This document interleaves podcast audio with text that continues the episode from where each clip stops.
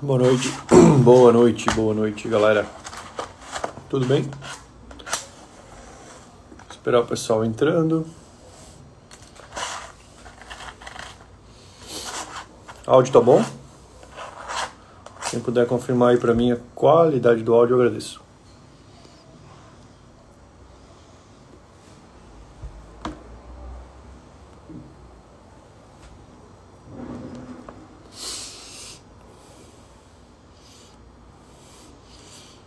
Quer ciclar? Cicla, ué.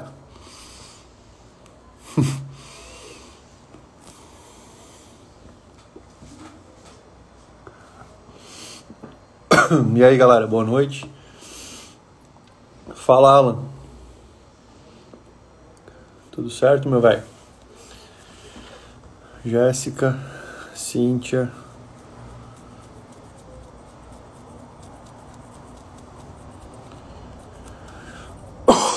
Vamos lá. Deixa eu acender de verdade aqui agora. Para começar a contar o tempo para a live.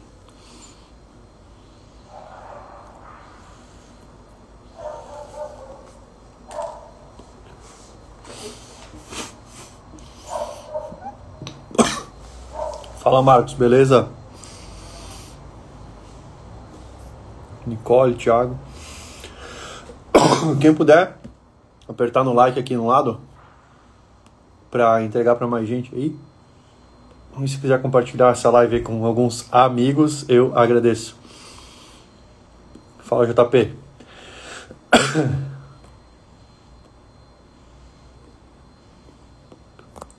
Fala Tami, entrou aí a Nutri, tudo bem?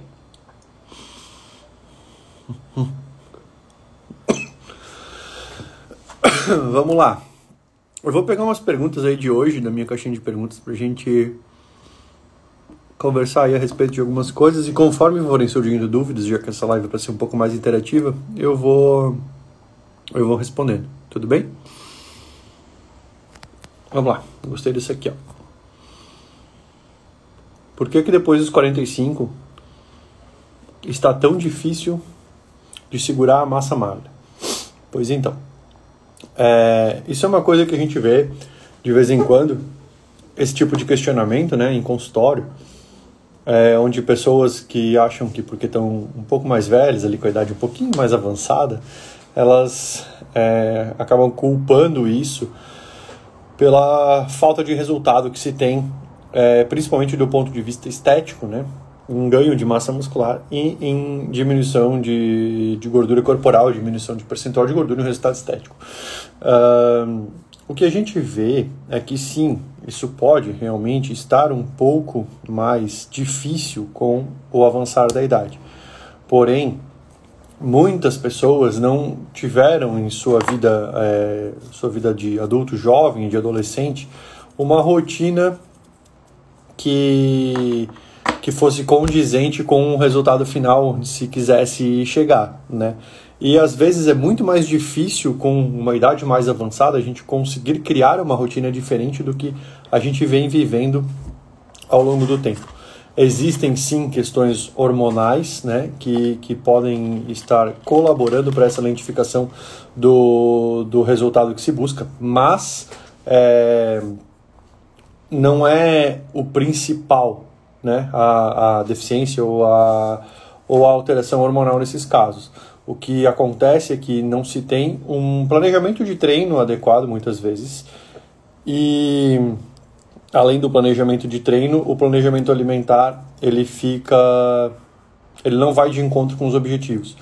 É muito comum a gente receber em consultório, por exemplo, principalmente mulheres que querem ganhar massa muscular, mas que vêm com dietas extremamente restritivas, com padrões alimentares de restrição calórica crônica porque tem medo de, de engordar. Então, assim, querem ganhar massa muscular, mas não comem o suficiente porque tem medo de engordar. Se houver um bom direcionamento de treino, se houver uma boa, é, um bom suporte né, de acompanhamento, seja ele médico ou, e, ou nutricional e, ou é, do profissional de educação física, uh, é dificilmente não se vai chegar ao resultado. Né? Então, quando se tem o acompanhamento adequado, a gente consegue sim fazer dietas, por exemplo, de para mulheres é, onde se tem um aporte calórico extremamente alto e se consegue um resultado estético bem favorável, né, bem positivo. O, a maior dificuldade nossa hoje é justamente uh, desfazer esse conceito na cabeça das pessoas, principalmente das mulheres, de que se eu comer mais eu vou engordar, então eu vou ficar comendo pouco pro resto da vida e vou me matar treinando para ganhar massa muscular. Mas aí a massa muscular não vem, né? Não vai acontecer porque não se tem um superávit calórico. Eu preciso criar um superávit calórico, comer mais do que eu gasto, e eu preciso criar uma coisa chamada balanço nitrogenado positivo, onde na proporção eu preciso ter mais carboidratos do que proteínas, com uma quantidade adequada de proteína na dieta, obviamente, para que se construa novos, é, um novo, novo tecido muscular, uma quantidade maior de, de tecido muscular e se tenha, assim, o processo de, de hipertrofia. Certo?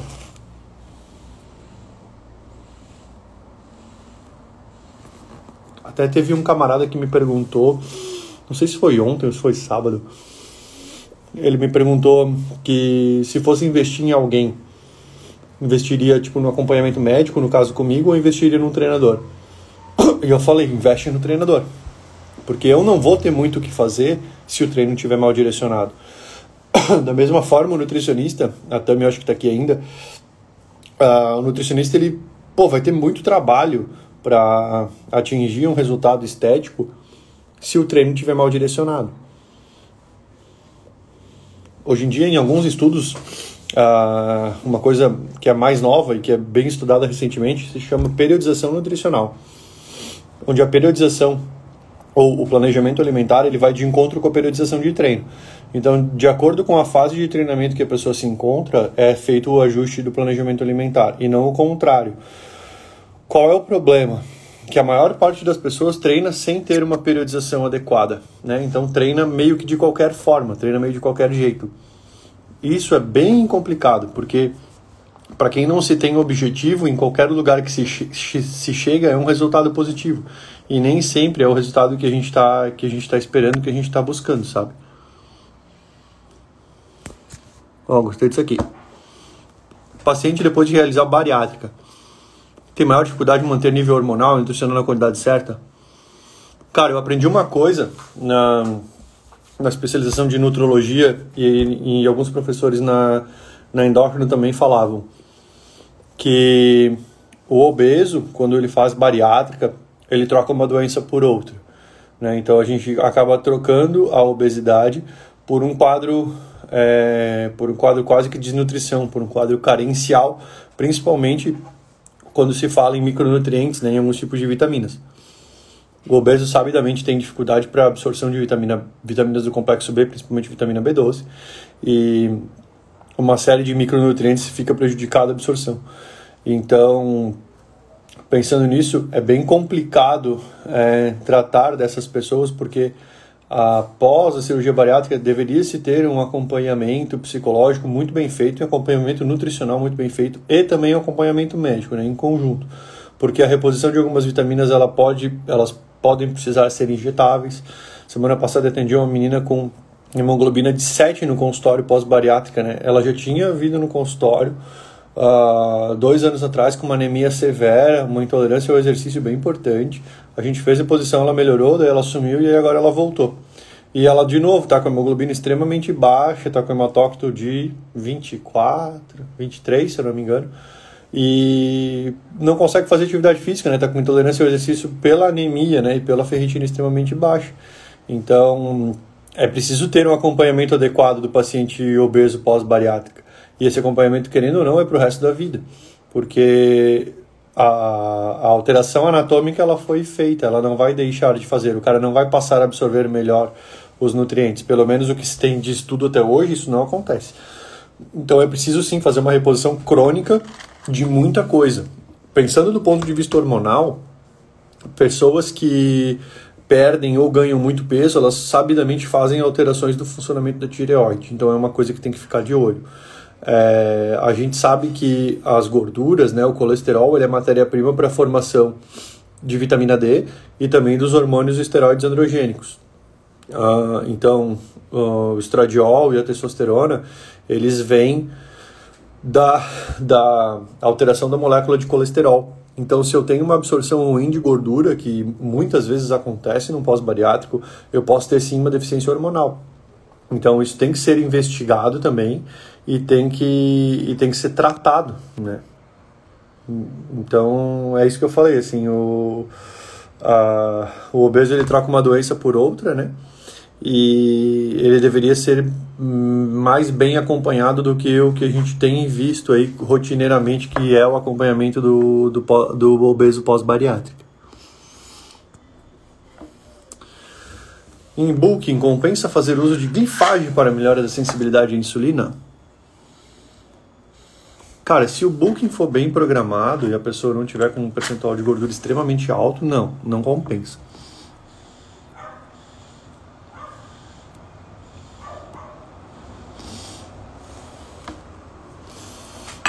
dificilmente eu vou precisar de metformina para manter uma sensibilidade à insulina normal. Se a dieta estiver bem programada, eu não vou precisar lançar mão de nenhum tipo de fármaco para fazer esse tipo de, esse tipo de coisa. É, o, o processo de ganho de volume muscular, o processo de bulking, é, ele não precisa de um aporte calórico extremamente alto de cara. Esse aumento calórico ele pode ser progressivo. E por mais que se aumente muito, dificilmente vai vai se chegar numa quantidade absurda que eu preciso de fármaco para fazer esse tipo de coisa, certo? Veja bem, uh, quando a gente fala em comida de verdade, né, em alimentos uh, naturais e não ultraprocessados, industrializados, a densidade calórica ela é muito baixa. Então eu preciso de volumes alimentares muito grandes para eu conseguir atingir uma quantidade de caloria alta. É, geralmente, quando eu uso alimento in natura ou a, a comida mesmo e não produto alimentício, eu vou ter um volume grande de fibras, eu não vou ter o carboidrato sozinho ali de forma isolada no alimento ou de forma é, refinada, né, de absorção mais rápida. Então eu não preciso fazer é, usar metformina para manter sensibilidade à insulina. O maior erro que eu vejo, principalmente em orientações dos coaches da vida, é entupir a galera de fármaco. E se sabe que a polifarmácia, com o uso de mais de 6 a 7 medicamentos, é fator de risco independente para aumento de mortalidade no futuro. Então, assim, eu acho que tem que se ter um pouco de cuidado e um pouco de, de, de cautela na, nas orientações que se tem principalmente no fisiculturismo, porque tem muita orientação feita de uma forma extremamente errada, onde se usa fármaco para tudo, se usa fármaco para melhorar a melhorar a sensibilidade à insulina, daí vai ter colateral, daí eu vou usar outro fármaco para controlar o colateral e assim o negócio vai, vai emendando um fármaco no outro, quando vê o cara tá usando 12, 15 medicamentos diferentes. Isso é uma coisa extremamente perigosa. Porque geralmente quem está orientando o uso desse tipo de fármaco não faz nem ideia de, das interações medicamentosas que podem ocorrer. Então, assim, é uma coisa bem, bem complicada. O, a metformina, o glifagem, não é um fármaco inerte que não vai te causar nenhum tipo de colateral, nenhum efeito deletério. Então, tem que se ter bastante cuidado no uso de determinados é, medicamentos e evitar o uso de polifarmácia se não é uma coisa necessária, né? Eu não vejo uma necessidade de usar metformina para melhorar a sensibilidade à insulina. Até porque se o cara está indo para um bulking, eu espero que ele esteja já com um percentual de gordura um pouco mais baixo para partir para um bulking, ele não vai estar tá com prejuízo na sensibilidade à insulina. Se ele já estiver resistente à insulina, eu não vejo como positivo o cara estar tá partindo por uma estratégia de ganho de peso, tá? Tem que se controlar isso antes. O que eu acho de ciclo de carbo para emagrecimento? Pois então.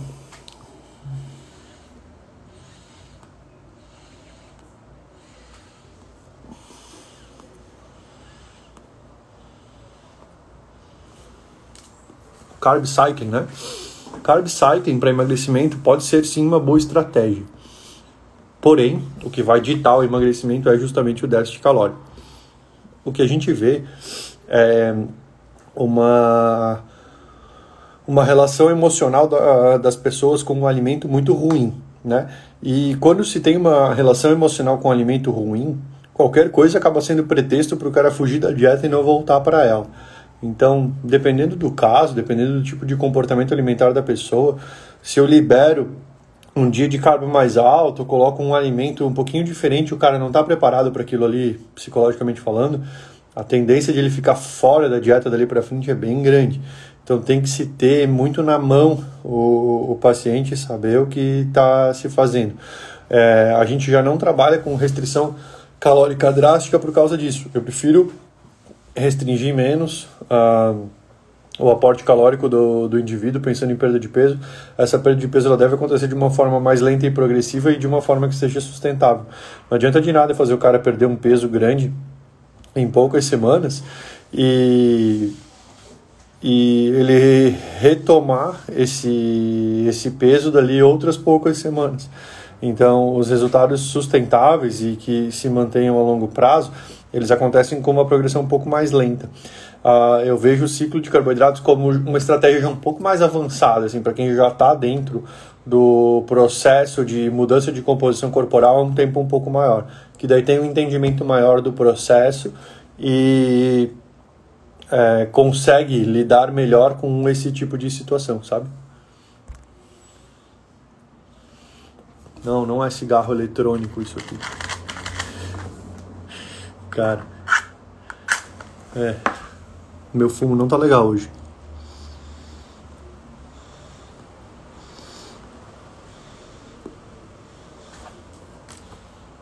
Vamos falar de cachimbo. Esse fumo aqui, ó. Que é o que eu tô aqui dentro. Ele é hum, bem fino. Então ele queima muito rápido. Eu não quero que isso aqui acabe muito rápido. Vamos ver se surgiu alguma outra dúvida aqui. Hum, qual o nível de teste normal para um homem de 30 anos? Cara, não existe um valor mágico, né? Tipo, é 600. Não. Uh, se trabalha dentro de uma faixa de normalidade, né? E essa faixa de normalidade é extremamente ampla, né? E até os 40, 45 anos se tem um valor e a partir daí se tem outro tipo de valor de referência. O que, que é interessante? A, eu não preciso ter uma testosterona baixa, abaixo do limite mínimo, para eu é, decidir fazer uma reposição de testosterona, uma terapia de reposição de testosterona. O que, que vai ditar isso para mim? Muito mais a clínica, os sinais e sintomas de testosterona baixa associados a um exame que eu julgue não satisfatório para aquele momento. Por exemplo, a faixa de normalidade da testosterona vai de 200 a 1000, hipoteticamente. Mais ou menos, é mais ou menos isso, tá? Depende do kit de análise do laboratório, então varia um pouquinho. Então é de 200 a 1000.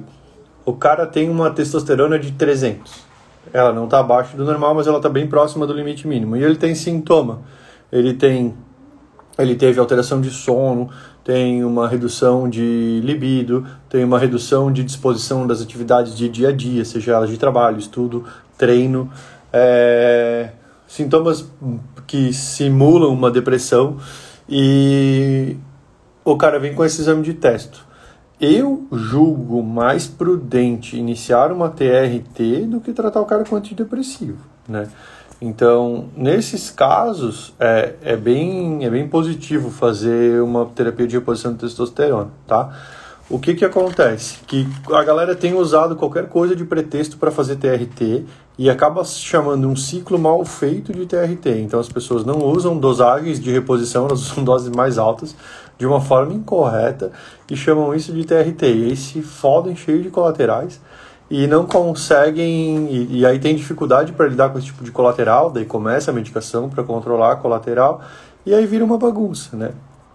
É, eu tenho alguns pacientes que chegam para mim no consultório que vêm de outros profissionais, até de outros serviços, usando uma cacetada de hormônios eles querem parar. Eles chegam para mim e falam: Porra, eu quero parar de, de usar hormônio, eu não quero mais porque não está me fazendo bem, não está me dando o resultado que eu imaginava que eu ia ter. E eu preciso. e eu quero parar, como é que eu faço? E aí eu entro no, nesse trabalho de fazer um, um, desmame da medicação e de fazer uma reativação do eixo hormonal normal. Uh, quanto que vai ficar a teste desse cara? Porra, é muito difícil de dizer. Vai recuperar 100% a função gonadal ali dos testículos, né, de produção de testosterona e de espermatozoide? Também não se pode afirmar, porque eu não sei como era a condição prévia. Muitas pessoas partem para o uso de hormônio e sequer sabem como era a sua condição de saúde previamente. Então, muito colateral que é atribuído a, a, aos esteroides, não, não colaterais comuns, mas tipo eventos é, negativos, tipo infarto, alteração cardiológica, é, nem sempre são devido única e exclusivamente ao uso do esteroide. É, o cara às vezes já tinha alguma alteração estrutural cardíaca, por exemplo, que não foi identificado previamente, e aí o cara faz um evento durante o uso de testosterona, né? Não é porque o cara usa testosterona que ele vai infartar por causa dela. E existem estudos bem grandes já com idosos em terapia de, de reposição, que onde se vê um, um benefício, uma melhora de saúde, é, de saúde global e de saúde cardiovascular, né? Então, se for bem feito, eu consigo melhorar a condição de saúde do meu paciente fazendo uma terapia de reposição hormonal adequada. É, mas isso não vai ser definido simplesmente com base no número de exame laboratorial. É isso que tem que se ter em mente, tá?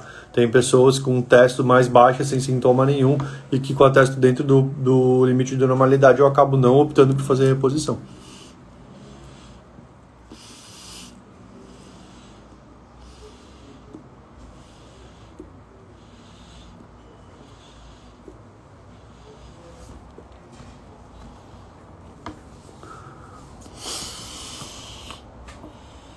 Vamos ver se eu acho mais uma pergunta legal aqui.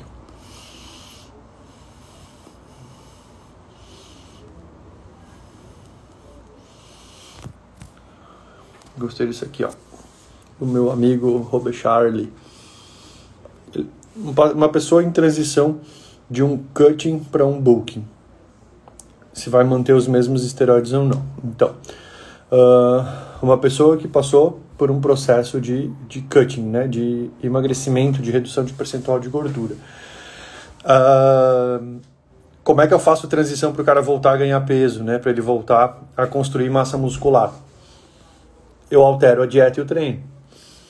Se ele está em uso de esteroides ou não, vai depender da carga de esteroides que estava usando. Na conversa com ele, ali que eu tive com ele, a pessoa em questão estava usando uma quantidade consideravelmente alta de drogas e a gente sabe que os esteroides eles aumentam os processos metabólicos e aumentam a velocidade metabólica, a taxa metabólica como um todo. Se eu estou pensando em ganhar peso, eu preciso comer mais do que eu estou gastando e o meu gasto está extremamente alto, a quantidade de comida ela fica muito grande. E tanto comer muito mais quanto comer muito menos são agressões para o organismo. São processos que aumentam a geração de radical livre, aumentam, a quantidade, aumentam o estresse oxidativo a nível celular e não é uma coisa positiva, né? Então eu preciso, em tese, identificar esse meu metabolismo. O que, que eu faço? Eu diminuo a quantidade de esteroides em uso, eu diminuo a quantidade de hormônios. Geralmente, pensando em homens para ganho de massa muscular, eu mantenho com uma testosterona numa dosagem extremamente baixa. Não é uma dosagem de TRT, é uma, uma dose um pouco mais alta, é, mas o suficiente para manter a testosterona ali nos, nos patamares, nos níveis máximos, ali um pouquinho acima do limite máximo normal. Aí eu consigo ter o benefício de ganhar massa muscular com qualidade, né? sem um acúmulo de gordura extremamente absurdo, e depois que eu passar essa fase, eu posso é, fazer a, a transição para um cutting novamente. E aí, dependendo do objetivo, dependendo da vida atlética da pessoa, eu tenho eu vou ter, eu vou lançar mão daí de é, estratégia alimentar e estratégia de treinamento associado ou não ao uso ou modificação dos hormônios em uso. O Iago perguntou: visto que você usa calorimetria, calorimetria indireta, o resultado geralmente dá muito diferente do método de Harris Benedict? Cara, varia de pessoa para pessoa, tá? Eu tenho uma minoria que o resultado dá semelhante, né? Mas a grande parte tem uma diferença considerável. Por exemplo, peguei uma paciente na semana passada, no sábado, que a diferença deu 40%. Né? A, o cálculo de, de Harris Benedict dava uma taxa metabólica de mil, quase 1.600 calorias, 1.500 e alguma coisa, e na calorimetria eu tive uma, uma taxa metabólica de 1.050 ou 1.060, praticamente 40% a menos. Pensa só, se eu for por uma estratégia de perda de peso, uh, tendo como base esses valores, e eu usar o valor da fórmula e fizer um déficit de 20%, eu na verdade, na verdade ainda vou estar com um superávit de 20%. né? Então, uh, nos casos onde dá diferença gritante, muitas vezes é onde são, são os casos onde a gente vê de pessoas que já tentaram de tudo ou já tentaram várias estratégias que não deram certo, é, tanto para perda quanto para ganho de peso. Ah, para ganho de peso isso é mais comum, né? E é mais fácil de entender, né? O cara está girando numa velocidade metabólica de, sei lá, 3 mil calorias por dia, está comendo 2.500 achando que está em superávit calórico, está num déficit absurdo. Para perda de peso o processo é um pouco mais complicado, porque às vezes as pessoas vêm com uma taxa metabólica extremamente baixa e comendo muito pouco, sem perder peso, né? Completamente estagnados. Então, é, são situações onde a gente acaba preferindo primeiro corrigir os erros metabólicos e o crash metabólico que a pessoa está inserida, para depois partir para estratégias restritivas, uh, com restrição leve a moderada, para a melhoria de composição corporal e emagrecimento. Né? É, esses processos de correção são muito demorados, tá? eles levam várias semanas. Então, são tratamentos longos, né?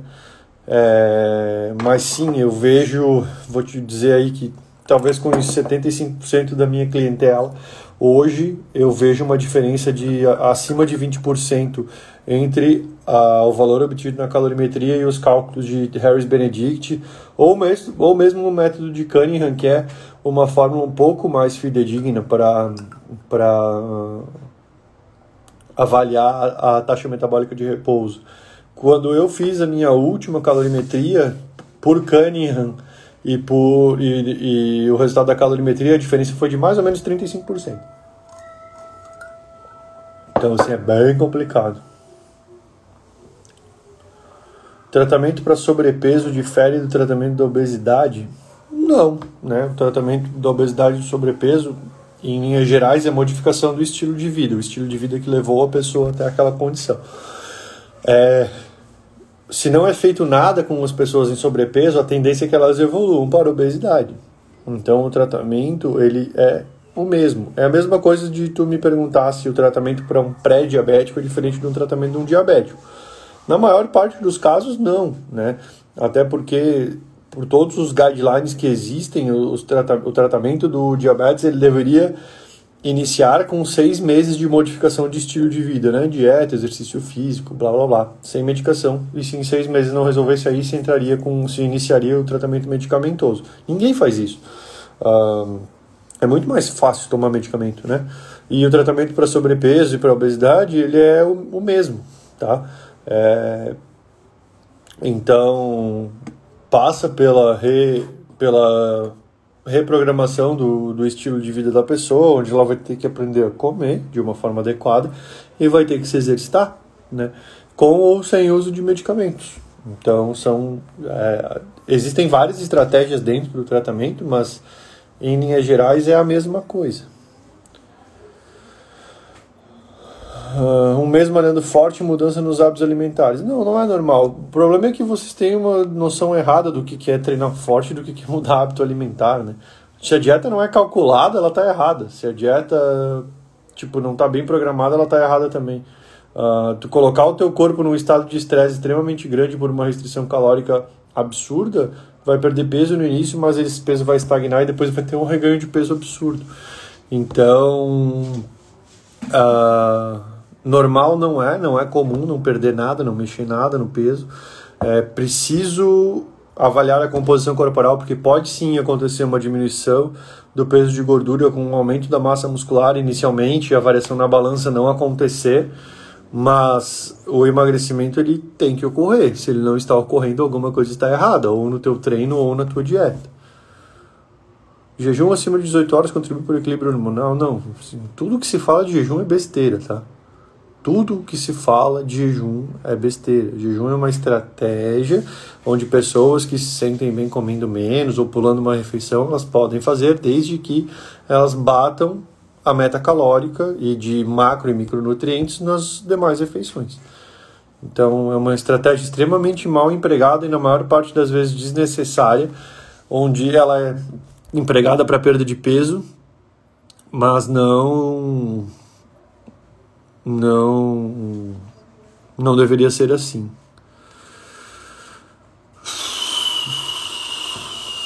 Cruise com 250mg de testo vale a pena para homem de 41 anos? Não faço a menor ideia, amigo. Não sei, não te conheço. Uh, 250mg de testosterona por semana é o dobro da dose terapêutica, né? Para reposição de testo. Quer arriscar, arrisca. As condutas que eu faço elas são baseadas em exame físico, exame complementar, avaliação física, condutas médicas, né? Então, é preciso estar dentro do consultório.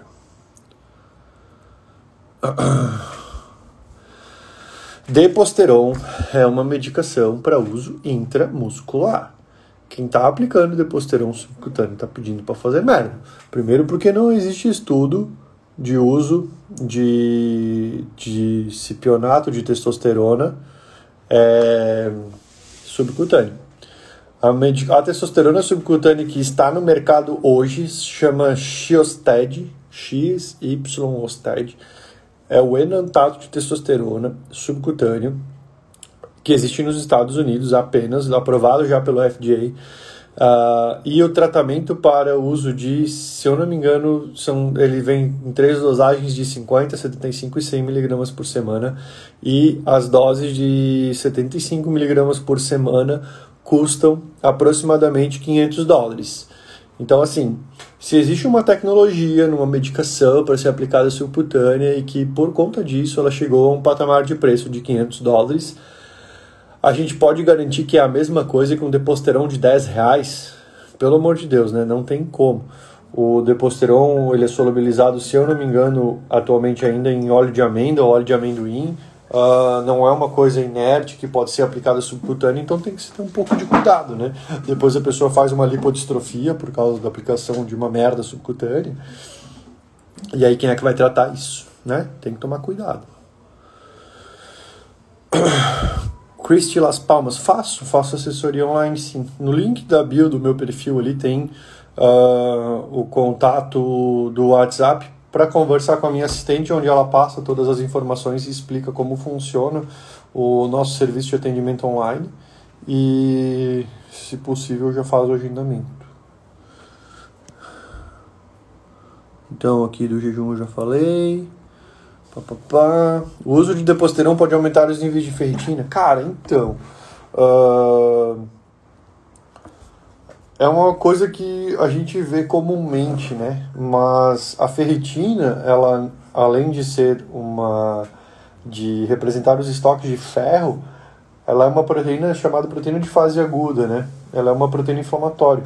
E o fígado produz essa proteína em reação a uma série de, de situações do organismo.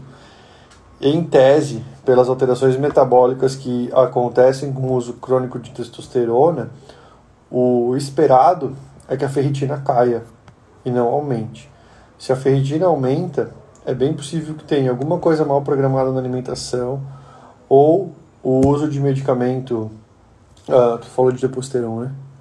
Hum, é, com deposteron não é comum porque não é droga de mercado paralelo mas dependendo do que se tem de solvente, corante dentro de drogas que o pessoal comumente usa, pode causar algumas alterações hepáticas, esse tipo de componente, uh, uma sobrecarga de metabolização ou mesmo uma, algumas alterações inflamatórias onde eu vou ter o aumento da ferritina. Então, assim, aumentar a ferritina com o uso de deposteron não é algo uh, comum. Pode acontecer e tem que se investigar a causa, porque não é só pelo uso de deposteron, certo? Meu cachimbo acabou, já estou me alongando. O meu whisky ainda não acabou. E alguém me perguntou se o cachimbo faz mal, se esse fumo aqui faz mal. Uh, faz, né? Tem um alerta aqui, ó. Faz mal, né? Uh, mas como é fast food também faz mal treinar que nem um retardado também faz mal. É, tipo, pega um triatleta ali que tem uma rotina de treino de 4, 5, 4, 5 horas por dia, não é algo saudável, né? Então a gente tem que saber ponderar algumas coisas e tem que às vezes deixar de ser de ser tão crítico, né? Porque eu não vejo não vejo como algo extremamente deletério, eu não faço isso aqui todo dia, eu, sei lá, uso cachimbo uma vez a cada três, quatro semanas, estava um tempão sem fazer. Vou fazer semanalmente agora, né, toda segunda-feira, para fazer a live aqui, mas assim, não é algo extremamente deletério, apesar de ter sim seus riscos, né, mas assim como várias coisas. Algum suplemento que reduz a formação de contraturas musculares? Não, não tem. Existe uma coisa chamada água que ajuda bastante. Né? Então a hidratação bem adequada ela ajuda a reduzir câimbras e alguns, alguns tipos de contratura. Se a gente estiver falando de contratura tipo lesão, uh, é bem possível que a causa seja um desbalanço energético relativo, né? onde eu estou comendo muito menos do que eu preciso para desempenhar as minhas atividades diárias, incluindo treino isso predispõe à formação de alguns tipos de lesão miotendíneas, né, de músculos e de tendões, e também de alguns ligamentos. Então, tem que ser avaliado o teu volume de treino semanal, a tua periodização de treinamento e o teu planejamento alimentar. E isso tudo tem que estar é, funcionando de uma forma sinérgica. É, não adianta fazer uma restrição calórica e treinar que nem um animal achando que vai emagrecer mais ou que vai ganhar massa muscular, porque não vai acontecer e vai aumentar o risco de lesão. Então tem que se prestar atenção nesse tipo de coisa.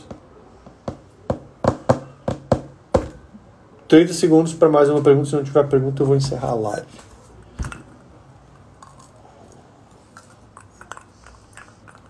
Aceito sugestões para as próximas também. Como eu tenho aberto caixinha de pergunta aqui todo dia, sempre, sempre tem assunto para falar, sempre tem assunto nas caixas de pergunta para falar, então eu sempre vou, vou, vou buscar. Esportes que eu pratico atualmente só musculação e levantamento de copo. Né? Não, mas uh, musculação todos os dias. Já pratiquei bastante coisa na infância. É, já, já pratiquei bastante LPO e CrossFit. E durante três anos. E, mas a rotina estava muito exaustiva para mim de treinamento, então eu preferi voltar para musculação porque eu estava rendendo um pouco no trabalho e tudo mais. Cara, o cara perguntar se eu aconselho tomar algum tipo de hormônio é sacanagem. Né? Minha opinião sobre estanozolol. Cara, é um esteroide antigo, tanto tão antigo quanto a, a oxandrolona. É, mas tem uma série de colaterais mais chatos do que a oxandrolona e a oxandrolona eu julgo mais seguro, tá? Então, cara, este ano eu acho que faz uns 3 ou 4 anos que eu não prescrevo no consultório, porque eu não gosto. Então, existem outros medicamentos que fazem a mesma função, que fazem o mesmo resultado positivo sem tantos colaterais. Uh não, Davi, não aconselho nada, tá? O que eu aconselho é agenda um atendimento né, com alguém para fazer um acompanhamento, ver o que está precisando mesmo. Na 90% das pessoas que acham que tem problema hormonal, o problema delas é treinar de menos e comer demais ou, de ou muito de menos. Então é preciso ter uma adequação de planejamento de treino, planejamento alimentar.